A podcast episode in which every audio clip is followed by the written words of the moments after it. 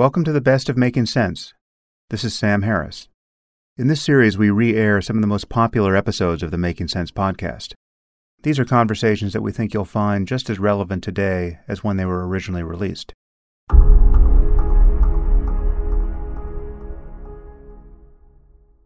Today I'm speaking with Johann Hari.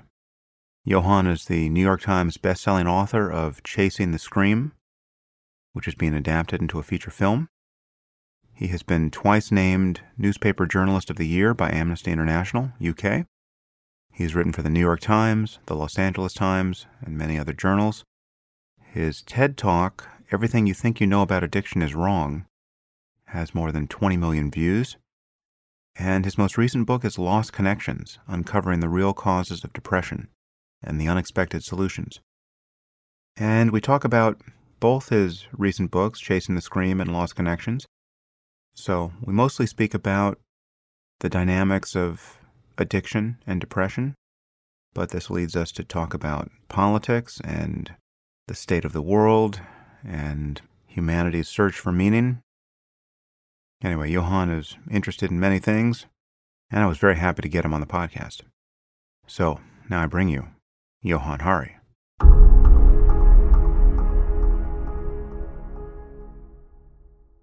I am here with Johann Hari. Johann, thanks for coming on the podcast. Thanks so much, Sam. You're the one of the very few people I know who said my name right first time. Remember the very first time I once waited for six hours in an emergency room because they were calling for Joanna Hari to uh-huh. come forward. Yeah, so yeah, yeah, I've always right, been impressed by right. that. So I forget how we first connected. I think what happened is I, I noticed you wrote a review of my first book, The End of Faith, that, oh, I, that I didn't hate yeah, I, I, don't remember. I thought I got a feeling we met through Richard Dawkins, yeah. but that might be a completely false memory on my I don't part. know. I don't know. But yeah. I mean, you probably you seem you must have been 14 when you wrote that. I just have a weird baby face. I'm actually tragically old. It's just. Uh, how old are you? I'm nearly 40. I'm 40 in a few months. Oh, nice. Well, I've got a friend who just had a baby, and for some reason, babies always react positively to me, and she thinks it's because babies think I'm their king when they uh-huh. see me. I'm just right. like a bigger version of them. Yeah, yeah, yeah. So you, you have two books. Unfortunately, I've only read one of them. You have a new book out that I haven't read, but I, sure. believe I have the gist from seeing some of your public utterances. But they they seem clearly connected. The first book, Chasing the Scream, was a call to sanity uh, with respect to the, the war on drugs and, and our the way we think about addiction. And now you have this new book, Lost Connections on Depression, right? And it seems to me that the connection there, correct me if I'm wrong, is that you're arguing that we are not just bags of chemicals that can be best thought of as suffering chemical imbal- imbalances with respect to addiction and depression. There's much more to be understood about our circumstance to account for both of these problems. And while I, it seems to me that you're often assumed to be discounting any neurophysiological understanding of these problems, I don't think you're doing that in either case.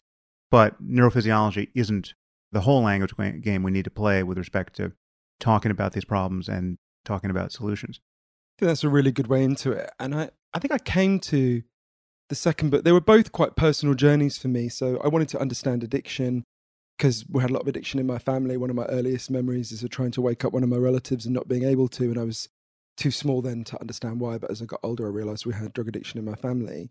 So I ended up for my book Chasing the Scream going on this big journey all over the world to try to figure this out and to look at the war on drugs more generally.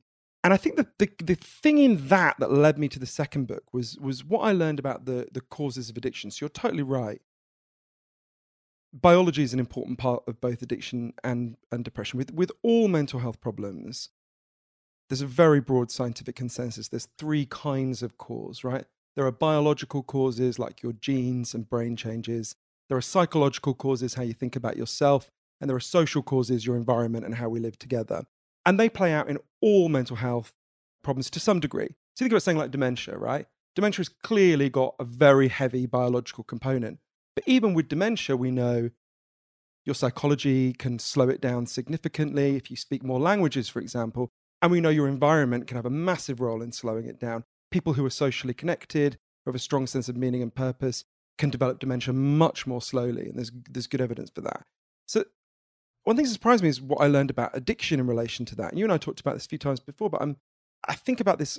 It was a, re- a real moment that changed my life. It made me realize I had misunderstood even what I thought I'd seen in front of me with some of the people I love.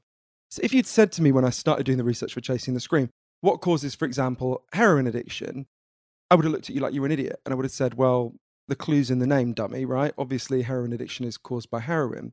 For 100 years, we've told this heavily biological story about addiction, which is that addiction is caused by the chemical hooks in the drug. We think, you know, I would have thought if we'd kidnapped the first 20 people to walk past this hotel and I'd injected them all with heroin every day for a month, yeah. like a villain in a Saw movie. As, as one does. at the end of that month, they would all have been heroin addicts for a simple reason that there are, there are these chemical hooks in heroin that their bodies would start to desperately physically need. They would, in fact, be hooked. This is where we get the word hooked from. And that's what addiction is. And I actually learned that that's, that's while chemical hooks are real, and I can talk about the real role of them, and it's important to stress they're real. Actually, there was a, I went and interviewed a wonderful man in, in Vancouver called Professor Bruce Alexander, who's really changed how we think about addiction. It led to some really amazing changes all over the world. So, Professor Alexander explained to me the story we've got in our heads that addiction is caused just by the chemical hooks comes from a series of experiments that were done earlier in the 20th century. They're really simple experiments. Your listeners can try them at home if they feel a bit sadistic. You, you take a rat, you put it in a cage, and you give it two water bottles. One is just water, the other is water laced with either heroin or cocaine. If you do that, the rat will almost always prefer the drugged water and almost always kill itself quite quickly. You might remember the famous ad in the 80s, the Partnership for Drug Free America advert that showed this experiment and said, you know, saying like, it will happen to you. But in the 70s, Professor Alexander came along and said, well, hang on a minute. You put the rat alone in an empty cage where it's got nothing that makes life meaningful for rats. What would happen if we did this differently? So he built a cage that he called Rat Park which is basically heaven for rats, right? They got loads of friends, they can have loads of sex, they got loads of cheese, they got loads of colored balls, they got loads of wheels. Anything a rat can want in life that a rat finds meaningful, it's there in Rat Park. And they've got both the water bottles, the normal water and the and the drug water. And of course they try both. This is the fascinating thing. In Rat Park, they don't like the drug water very much. None of them ever use it compulsively. None of them ever overdose. So when rats don't have the things that make life meaningful, you get almost 100% compulsive use and overdose. When they do have the things that make life meaningful, they don't develop problematic use. And there's lots of human examples of this that I'm sure we'll get to. But for me, the, the core of this is I realized the opposite of addiction is not sobriety, the opposite of addiction is connection. As you totally rightly point out, it doesn't mean there aren't real biological dimensions to, to addiction. There are. There's biological, psychological, and social aspects. But I realized how, how much I had underestimated the role of these social aspects. And when I when I started talking about this all over the world and that line got a lot of traction, the opposite of addiction is connection, people so, totally reasonably started saying to me, well, what do you mean by connection? You can't just mean social connection. And I had never meant that. Um, I'd, I'd, written about how Portugal had taken the lesson of Rat Park and applied it to their drug policy. I'm sure we'll get to that. Um, and they didn't just give people friends, they did a lot more than that. But it's very conscious, well, why I guess it was this mystery that was hanging over me, which was partly what does connection mean? And I was thinking about that through these two other mysteries that were really playing out for me, right? As we said, I'm, I'm nearly 40. Every year I've been alive, uh, depression and anxiety have increased here in the United States and across the Western world.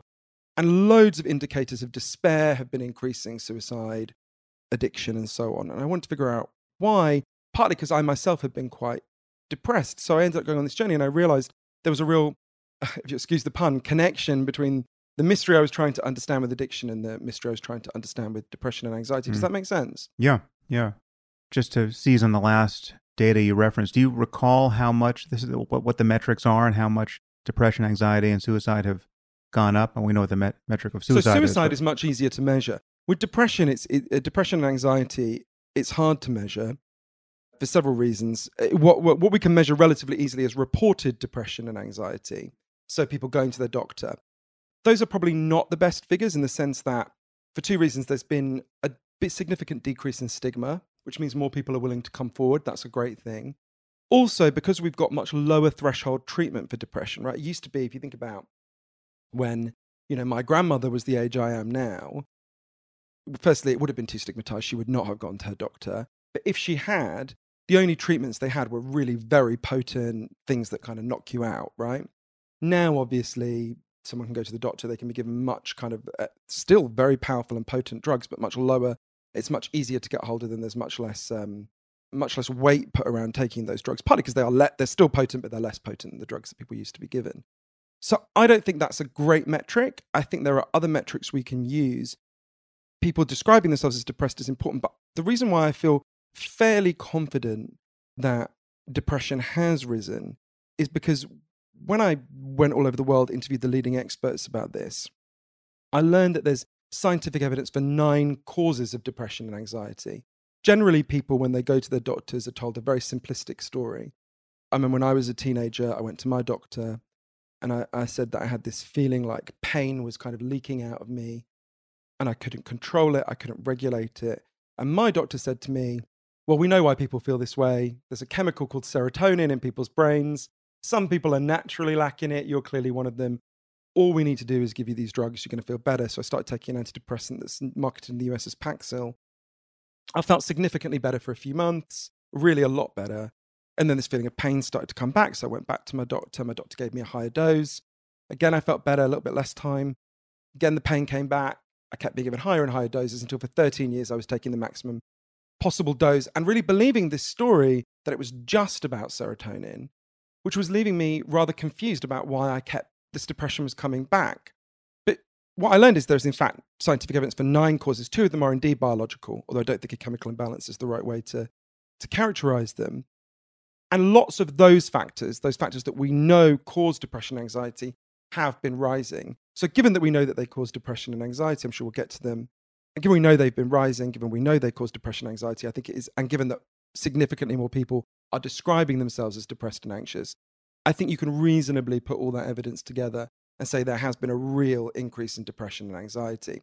And we see this in all sorts of indicators. You know, suicide has significantly increased. I mean, it's an extraordinary fact that when you put together suicide and opioid deaths, average white male life expectancy has fallen for the first time in the peacetime history of the entire United States. Yeah, right. Yeah, it's amazing. Um, so there are all sorts of indicators of depression for which we have very robust numbers which I think, which not coincidentally are clustering together in the same places, right? So why is um, if depression was just a chemical imbalance in the brain, if addiction was just a response to accidental chemical hooks, why would we see that depression clusters in the same places as suicide, in the same places as addiction, in the same places as antidepressant use? That, that wouldn't make sense. The fact that these indicators are in the same places as support for President Trump, interestingly, in a lot of them, we wouldn't see these things clustering together if they weren't densely related, right? Well, some of those things are clearly causally related. So if, if you're depressed and you're being prescribed antidepressants or you're addicted to opioids and, uh, and suffering the consequences of that, that's a cluster of problems and subsequent dysfunction. Clinical depression begets all kinds of other dysfunction in your career and your relationships. So it is that you do have a chicken and the egg phenomenon that you have to tease apart there. I think that's a really important point. I think it helps if we see it in the context of clustering with something else. And this is something that unites a lot of the causes of depression and anxiety that I write about in Lost Connections. So everyone listening to your podcast knows they have natural physical needs, right? Obviously, you need food, you need water, you need shelter, you need clean air. If I took those things away from you, you'd be in real trouble real fast. But there's equally strong evidence that all human beings have natural psychological needs, right? You need to feel you belong. You need to feel your life has meaning and purpose. You need to feel that people see you and value you. You need to feel you've got a future that makes sense. And our culture is good at lots of things. I'm extremely glad to be alive today. I love mm. dentistry. I love gay marriage. There's mm. a whole range of things that I'm thrilled to be alive now. My my ancestors, in many ways, had you know, Irish peasants and as Swiss peasants had you know significantly worse lives in all sorts of ways. But we've been getting less and less good at meeting these deep underlying psychological needs. I think there's good evidence for that. And while it's certainly not the only thing that's going on, I think it's the thing that is driving these crises. So that can sound a bit weird in the abstract. I'll give you a specific example. This is the loneliest society there's ever been. There's a study that asks Americans, how many close friends do you have you could turn to in a crisis? And when they started doing it years ago, the most common answer was five. Today, the most common answer, not the average, but the most common answer is none right? There are more people who have nobody to turn to than any other option. This is part of an enormous array of social science that shows there's been an explosion in loneliness, isolation. And I spent a lot of time talking about this with a, an amazing man called Professor John Cacioppo at the University of Chicago, who's the leading, who was the sadly just died. He was the leading expert in the world on on loneliness, and he, I remember him saying to me, you know, why are we alive? Why do we exist? In part, it's because our ancestors on the savannas of Africa were really good at one thing. They weren't, in a lot of cases, bigger than the animals they took down. They weren't, in a lot of cases, faster than the animals they took down. They were much better at banding together into tribes and cooperating. Just like bees evolved to need a hive, humans evolved to need a tribe. And, and if you think about those circumstances where we evolved, if you were separated from the tribe, you were anxious and depressed for a really good reason, right? You were probably about to die. You were in terrible danger. Those are the physical responses we still have to feeling isolated. Yet we are the, the first humans ever to try to disband our tribes and, and, and, and tell ourselves that we can do it all alone. And, that, and it's, it's a key factor in why we're so distressed. One issue is there are no bright lines between biology and psychology and social phenomenon and culture. At every point, it is coherent to think about a, an individual as being entirely the inheritor of whatever neurophysiological states are being kindled on his brain as a result of all of the influences and the underlying genetic propensity he's got to respond to those influences. So, you, what you have is your brain and its states in each moment producing the character of your mind. And the cash value of any cultural meme or presence or lack of healthy relationships, anything that's getting in, is getting in by virtue of making some impression physiologically on you as a system. So it's always tempting to think the nearest lever to hand is making a change directly in the person, right? So if we could get a pill that would truly cancel depression, it's not incoherent to think that such a pill could exist, right? Because depression, you know, to arrive and be expressed has to be a matter of what your brain is doing.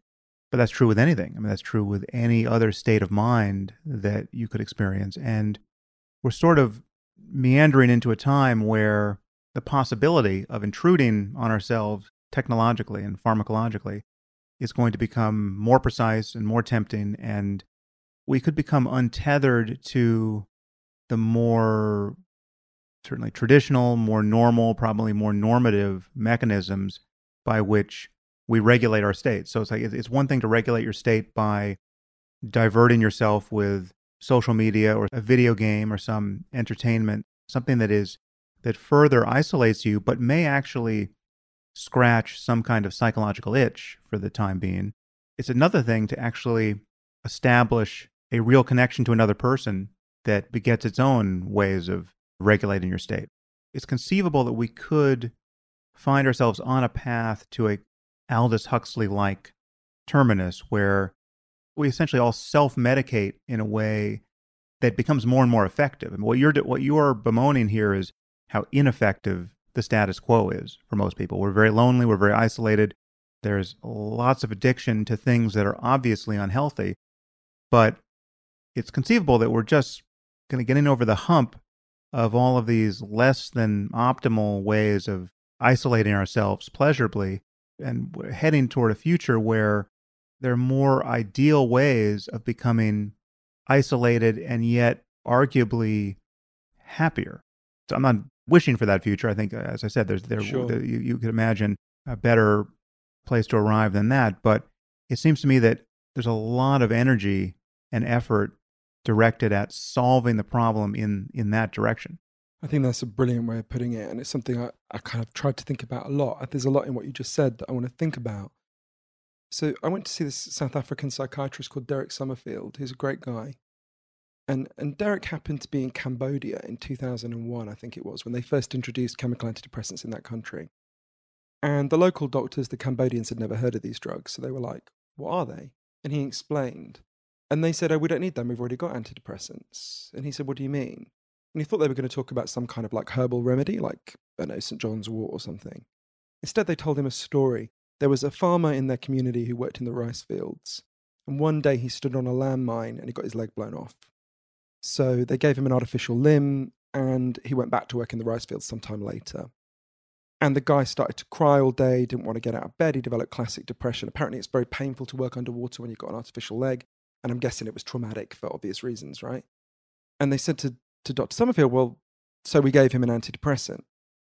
And Derek said, well, what was it? And they said, well, they went and sat with him. They listened to him. They realized that his pain made sense, right? That it wasn't some purely some biological malfunction. They figured if they bought him a cow, he could become a dairy farmer. He wouldn't be in this situation that was screwing him up so much. So they bought him a cow. Within a couple of weeks, his crying stopped. Within a month, his depression was gone. Um, they said to Derek, "Well, you see, you see, doctor, that cow, that was an antidepressant. That's what you mean, right?" Now, if you've been raised to think about depression the way we have, that sounds like a joke. I went to my doctor for an antidepressant. He gave me a cow.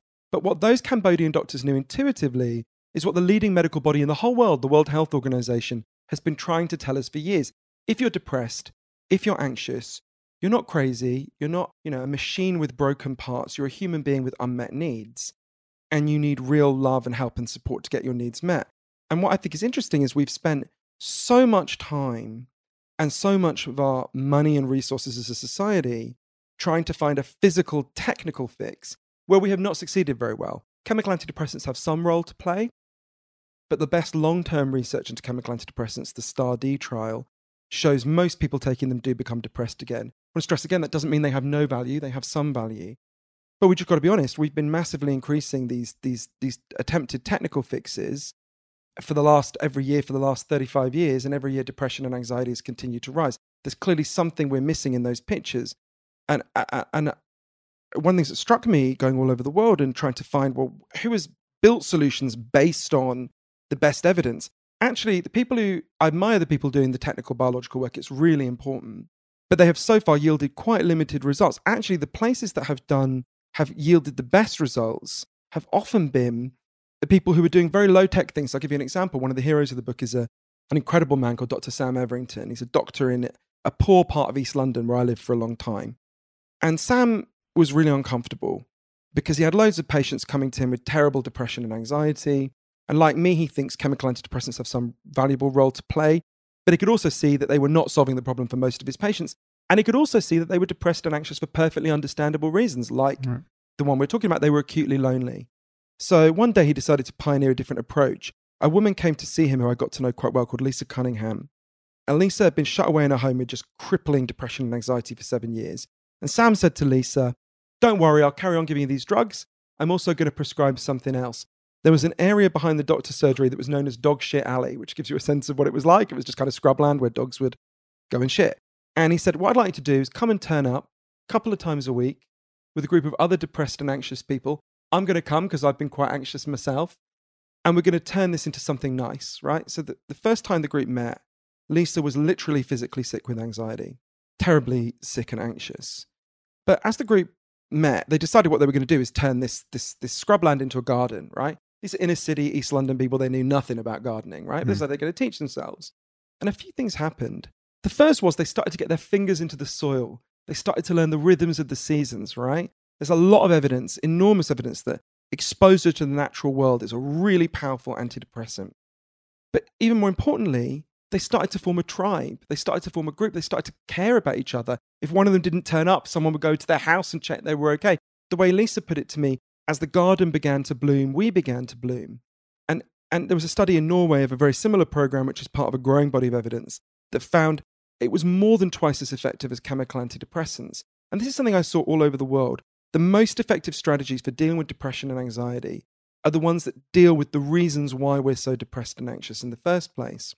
And yet, what we've done as a society and as a culture is both when it comes to drugs and when it, although drugs can provide relief to people, not just antidepressants. I mean, heroin will provide you some relief. There's mm. all sorts of drugs that will provide you with, with some relief from, from pain for a time, while it also takes, extracts a cost as well.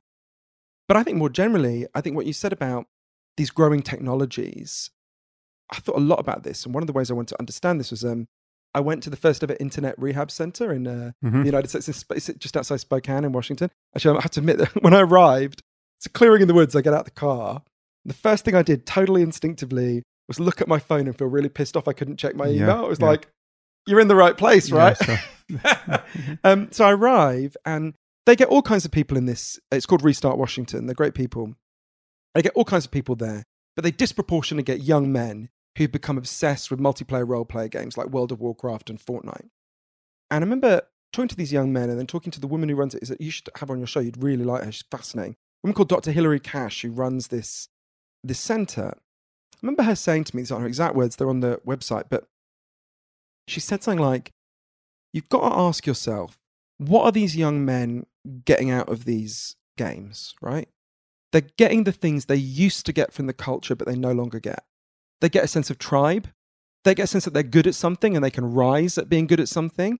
They get a sense that people see them and notice them. They get a sense they can physically roam around. study in Britain that found the average British child now spends less time outdoors than the average maximum security prisoner. Mm-hmm. Because by law, a maximum security prisoner has to have 70 minutes a day.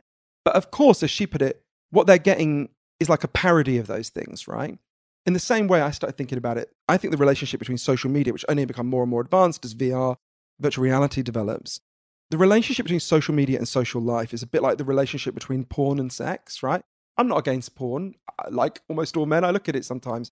It meets a certain basic itch. But if your entire sex life consisted of looking at porn, you'd be going around pissed off and irritated the whole time because you didn't evolve to wank over a screen. You evolved to have sex. In a similar way, we did not evolve to interact with each other through screens. We, we evolved to actually do what we're doing sit face to face, see each other, but I think the, the crucial thing I learned from Dr. Cash, you have to think about the moment the internet arrived, right? For most of us, it's the late 90s that I think I sent my first email in the year 2000, which seems incredible to me now that I live most of my life without it. But at that, a lot of the causes of depression and anxiety that I'm writing about, that I learned about from these scientists, were already supercharged by that point, right? Think about loneliness, which we've talked about already. Massive increase in loneliness well before the internet. What happens is the internet arrives and it looks a lot like the things we've lost, right? You've lost friends.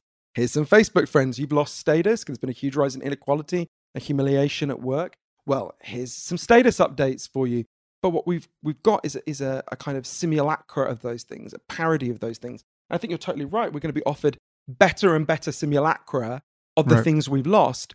But what I would argue is the things we've lost are right there in front of us, right? We don't need simulacra, we don't need billion dollar simulacras. We don't need a small number of people will need, uh, you know, brain interventions, but the vast majority of people who are distressed do not. And in a way, I, what I'd argue for is a kind of return to much more obvious insights rather than a turn to very expensive and more easily monetizable kind of parodies or simulas of those mm. simulacras of those mm. things. Let's talk about the generic solutions to depression. Again, I haven't read your book, so I'm just going to guess uh, what you would recommend. I'll just add to the list you've already started here. So, engagement with the natural world is a net positive for many of us, most of us. I would imagine physical exercise should be on the list. Getting enough sleep must be on the list, although the, you, you do have a chicken and egg problem here where depression begins to erode mm. sleep. Social connection is the, is the mm. primary thing you've mentioned. I would guess finding meaning in one's work, but doing work that one finds meaningful rather than doing work that one finds synonymous with drudgery. What am I missing? Add, add well, let's develop list. a few of those because I think yeah. the solution that you've identified the problems there, but it can seem daunting to people. So let's look at work, for example. This is mm. a huge one. I noticed that lots of the people I know who are depressed and anxious, their depression and anxiety focuses around their work. So I started to look at, well, what's the evidence about this? How do people feel about their work? And it was um, quite striking. So Gallup did the best research on that here in the US and across the world. Massive three year detailed study. What they found is 13% of us, 1 3%, like their work most of the time. 63% of us are what they called sleep working. You don't like it, you don't hate it, you just kind of get through the day.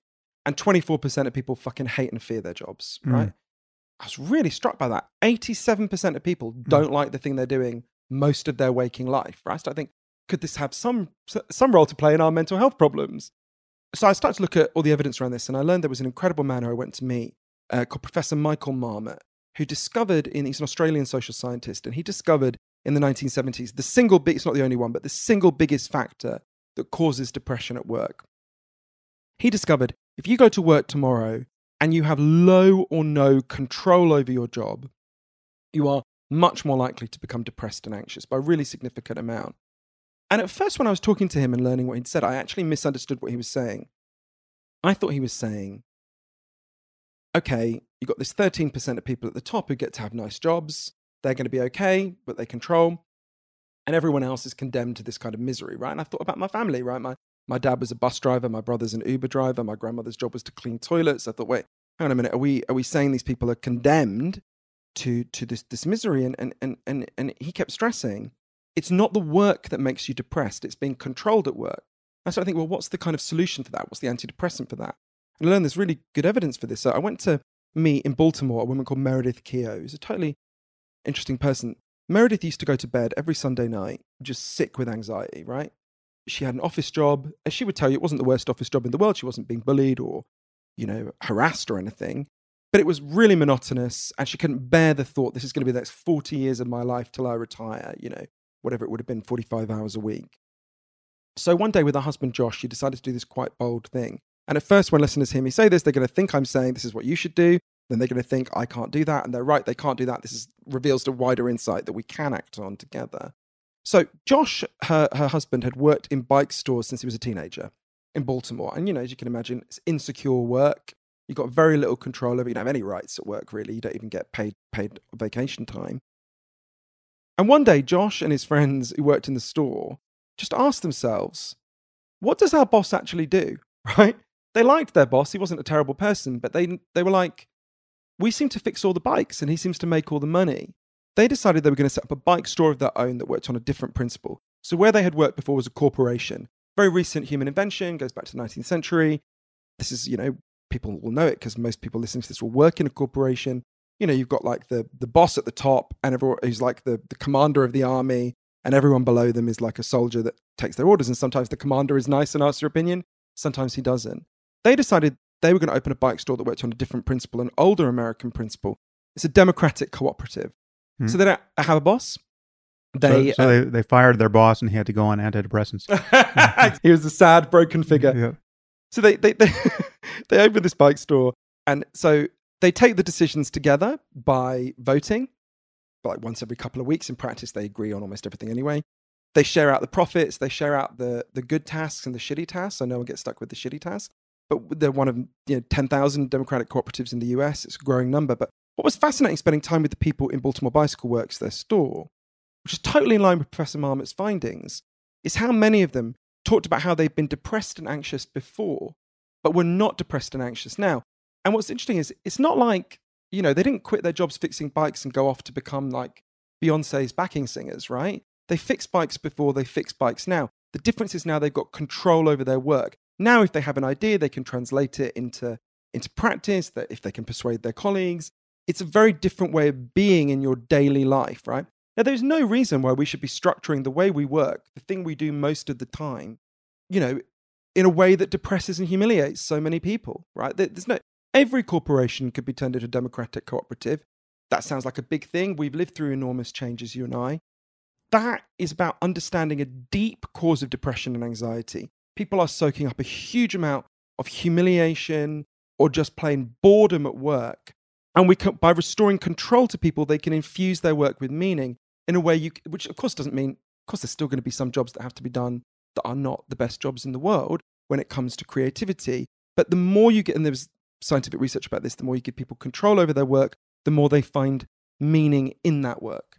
Did you write about or research meditation at all in, in this? Yeah, so I was really interested in in a, a few kinds of both meditation and psychedelics. I actually came to the evidence about meditation, and I loved what you wrote about this in Waking Up. And I, I came to the evidence meditation actually through the psychedelic stuff, and it led, led me back to reread Waking Up. But the the so your listeners will know because you've, you've you've talked about this a lot on the show. But until until the mid 1960s or a little bit later, there was lots of evidence, lots of research into giving people psychedelics that was, you know, not done to the standards we want scientific research to be done today for sure, but was very promising about giving it to people who had alcohol addictions, giving it to people with depression that seemed to have quite striking results. And then the Nixon administration shuts the whole thing hmm. down mm. and the research goes dormant until eight years ago, a man I interviewed, credible guy called Professor Roland Griffiths at Johns Hopkins yeah. University, really reopened this whole field of research.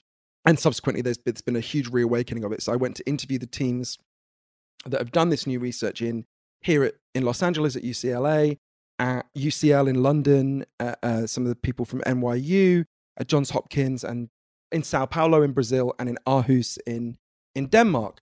And there are loads of fascinating things about psychedelics, which you know much better than I do. Um, there was one subset of the findings that I found particularly fascinating and I think reveals a lot and leads us into the debate about meditation. So they did a smoking trial. They took people who were chronic long term smokers. And I think about this a lot. My mother smokes 70 cigarettes a day. There's an incredible photo. Wow. There's a photograph of me and my mother when I'm six months old. She's breastfeeding me, smoking, and resting the ashtray on my stomach.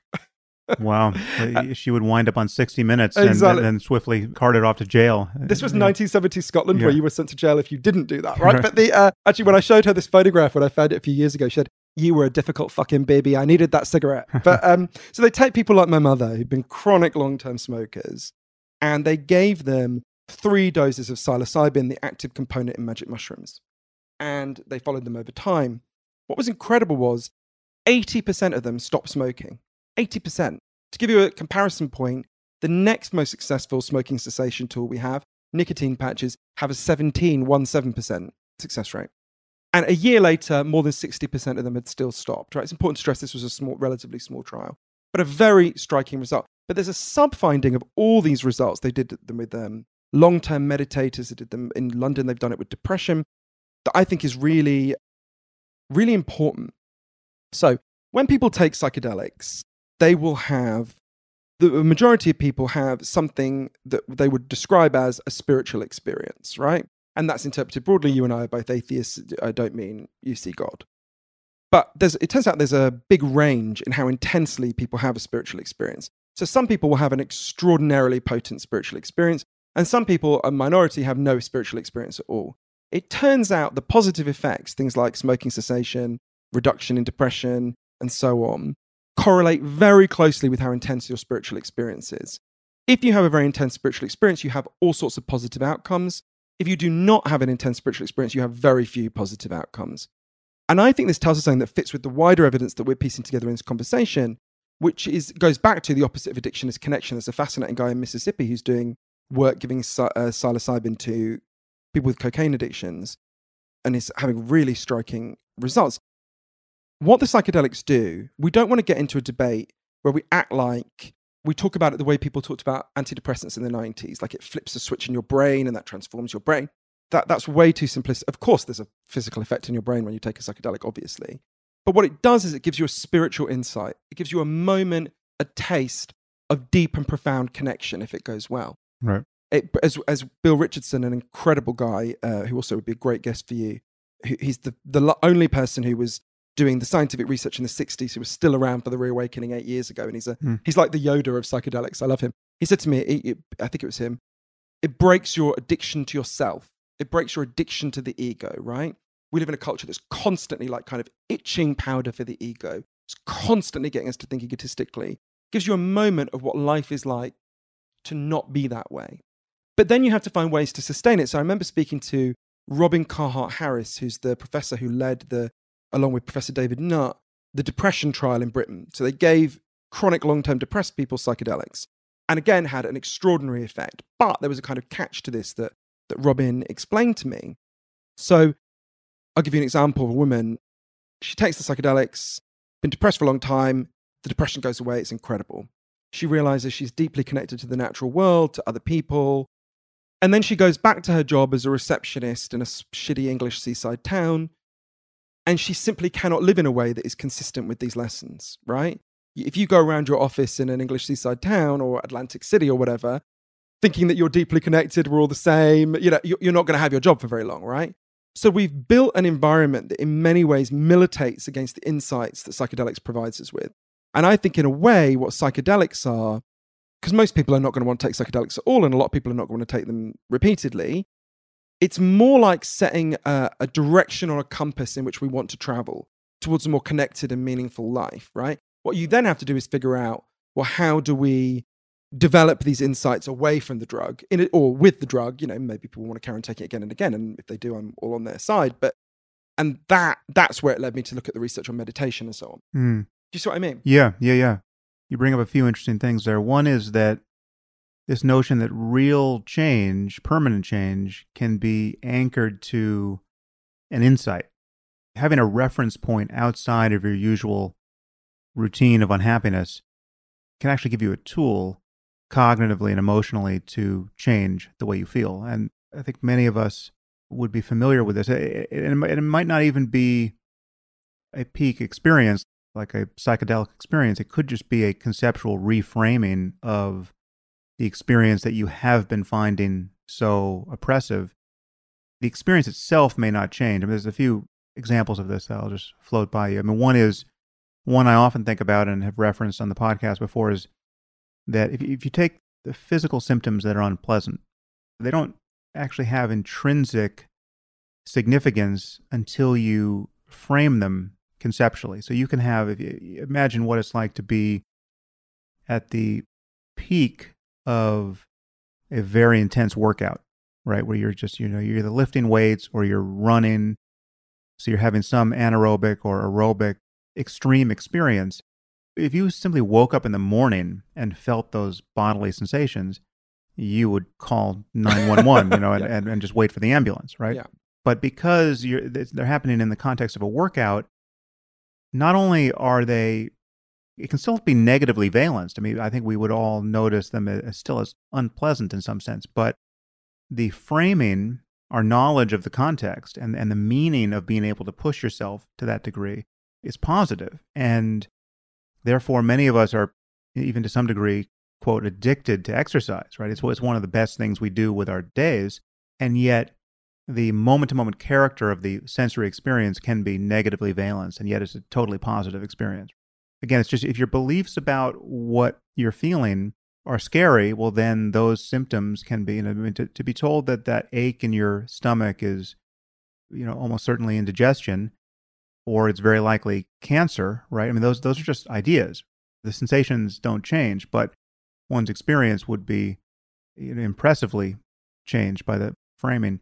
Another, I guess, even more extreme example for me, it does come from meditation, and it, it offers a kind of edge case to many of the things we've been talking about. So, for instance, I totally concede the importance of connection in our lives and the quality of your life, it seems to me, is in most people's case, is, is almost entirely defined by the quality of the relationships in it, right?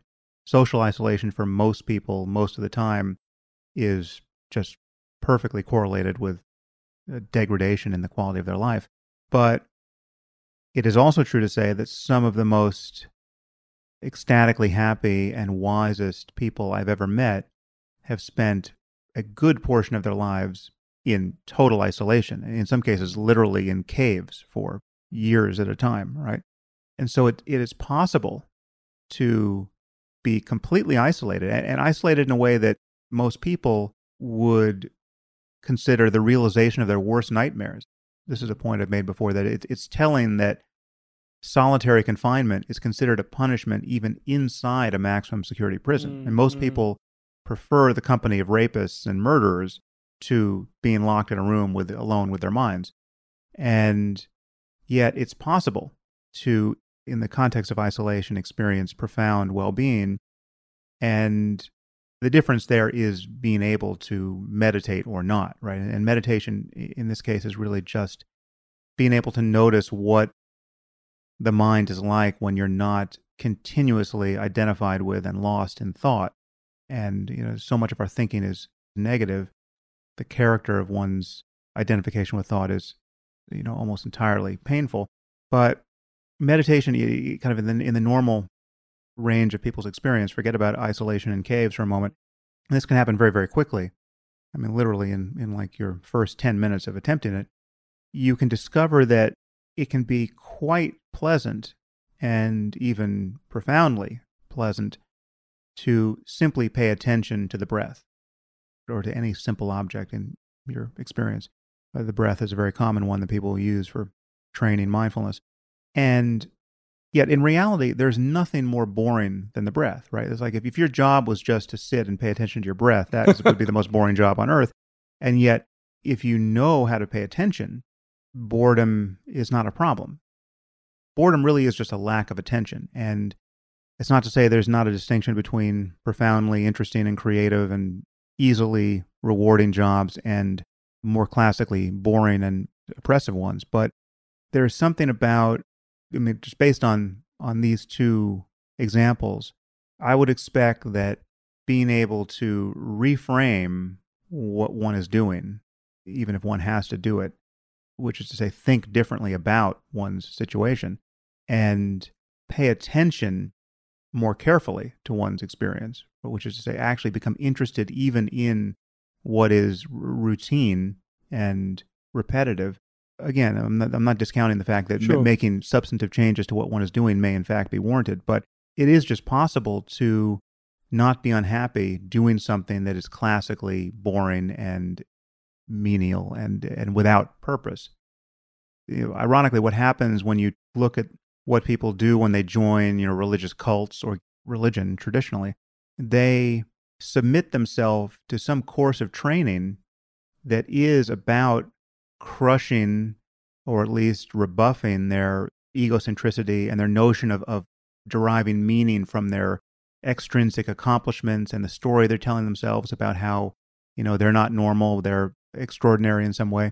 And so you have these, you know, Ivy League trained attorneys and businessmen going to, you know, Rajneesh's ashram and they, are just, they're being asked to scrub toilets and, and dig ditches. Yeah. And I mean, it's a cliche of what happens to a self important person who's successful when he or she gets into the into the company of some you know religious adept, whether he's a fraud or not. Yeah. But the truth is, it actually works for people the people are not pretending to have punched through to some new level of well-being and happiness. They very often have done that, even in the company of charlatans. I mean, that's, this is where yeah. there's paradoxes all around here. I think the reason why it works is something that was discovered by, I think, one of the most amazing people I, I got to spend time with for Lost Connection. So we all know that kind of junk food has taken over our diets and made us physically sick. And I say this with no sense of superiority as someone who basically lived on KFC for most of my 20s.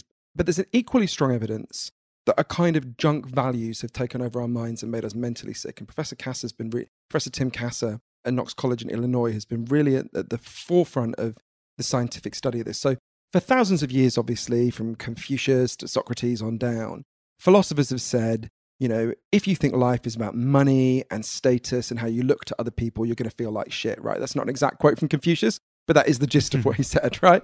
But weirdly, no one had actually scientifically investigated this until Professor Tim Kasser started to do this about 25 years ago. And, and he's done this, this, this amazing research. So, Professor Kasser has shown all human beings are driven by two, two kinds of motivation, to put it crudely. So, imagine if you play the piano. I'm totally unmusical, but imagine if you play the piano. You play the piano in the morning because you love it and it gives you joy that's an intrinsic reason to play the piano, right? You're not doing it to get anything out of it. You're doing it because that thing is the thing you love. Okay, now imagine you play the piano, you know, not because you love playing the piano, but I don't know, to impress a woman. Maybe there's some piano fetishist out there, or in a dive bar to pay the rent, or because your parents are desperate for you to be a piano maestro, right? That, that's an extrinsic reason to play the piano, right? You're not doing the experience for the joy of the experience. You're doing the experience to get something further down the line out of it, right? And what Professor Kasser has shown is two really important things. Firstly, the more you are driven by these extrinsic values, what I would think of in some ways as junk values, the more likely you are to become depressed and anxious and find it hard to focus by a really quite significant amount. But he's also shown as a society, as a culture, we have become much more driven by these extrinsic values over time. There's been a real rise in this, uh, which would, one would expect to lead to a rise in, in depression. And I think he's shown pretty conclusively does. So has the internet affected that rise, or is it was it rising long before the internet? So again, that was rising before the internet, but it's been rising since. And mm. I think there's this phenomenon that's been identified as Facebook depression. I hmm. interviewed mm. Susan Pinker about this in Montreal, who's a great thinker and academic on this. So we know that the more time people spend on Facebook, the more depressed they become. And there's obviously a reciprocal relationship. Partly it's that the more depressed you are, the more time you're going to spend looking at it. But there's also some evidence there's an effect that goes the other way, which is I think what, what social media does is it jolts you into an extrinsic way of thinking. I think Twitter is particularly catastrophic for this. So when you're on Twitter, what do you do? You immediately see the, how big the followings of other people are. You compare yourself to it. You're, you're constantly, how many retweets did that person get? How many did I get? It jolts you into the most extrinsic kind of thinking. And of course, Facebook does that. You're seeing everyone's become like the paparazzi for themselves, producing this kind of curated, or, like the Vogue photographer for themselves, producing this unreal, curated depiction of their lives. That you then compare to your actual life. You're not comparing their actual life to your actual life. Right. You're comparing the curated version, which bears, I mean, I'll give you an example. I know someone who's a big Twitter star in Britain, not well, but someone I've known for years. I bumped into her a little while ago, and she was unbelievably miserable and unhappy. And just by coincidence, I was talking about her about an hour later, and I happened to, I just went to look at her Twitter feed, and mm-hmm. immediately prior to me seeing her, she tweeted, I better not say exactly what it was, but uh-huh. was the effect of like, yay, great, you know, and immediately after I saw it, and if all you knew about her was this, was the, the, the, the, the Twitter feed, you would think she was an unbelievably happy person. And I, have seen this almost, with almost everyone I know who spends lots mm. of time on, on Twitter, and particularly people who have a very happy persona on Twitter are deeply miserable and unhappy. So I think these these these kind of junk values have really poisoned the culture. And Professor Cass has shown several reasons. So social media is one of them. The biggest thing is advertising, right? Hmm. Advertising mm. is the ultimate frenemy. Imagine an advert that said to you, you know, Sam, you're fine the way you are. You look great, you smell great, you're doing well in life. That would, from the perspective of the advertising industry, be like the worst advert ever. Because right. what? Is, how does that make you want to buy anything? As Professor Kasser puts it, we live in a machine that is designed to get us to neglect what's meaningful about life. There's this lovely experiment I learned about from him, although it wasn't done by him, it was done before his work. So in 1978, it's a really simple little experiment. Social scientists take a group of five year olds and they split them into two groups. And one group is shown whatever the an advertisement for whatever the equivalent of Dora the Explorer or the Teletubbies was in 1978. I can't remember what it was. And the second group is shown no advertisement. And at the end, they say to all the kids, okay, kids, you've got a choice now you can either play with a nasty boy who's got the toy from the advertisement, or you can play with a nice boy who doesn't have the toy.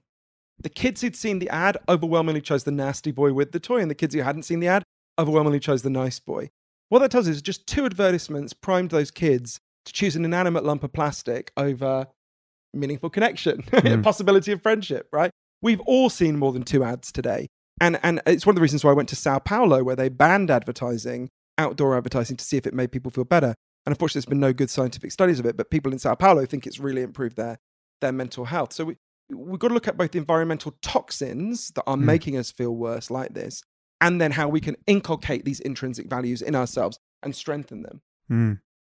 Well, uh, Johann, it's been a pleasure. Oh, totally my pleasure. Great to do this in person. Oh, totally my pleasure. And I should say, anyone who wants any more information about either of the books we talked about can go to www.johann H-A-R-I.com, where they can, uh, on the websites for both my books, they can hear the audio of all the people we've talked about. They can listen to interviews with loads of people. They nice. can take a quiz to see how much they know about the causes of depression, how much they know about the drug war. They can find out where to buy the audiobook, which I guess both of them, which is relevant to people listening to a podcast. And they can find out what a crazy mixture of people have said about the books. Excellent. Hooray. Excellent. Yes. Well, good luck with the book launch and uh, it's launched, right? When it's it, launched. Yeah, it's yeah, out. It's, yeah. it's done its thing. Yeah. yeah. well, uh, good luck with all your future projects. Hooray. Yeah. Thanks so much, Sam.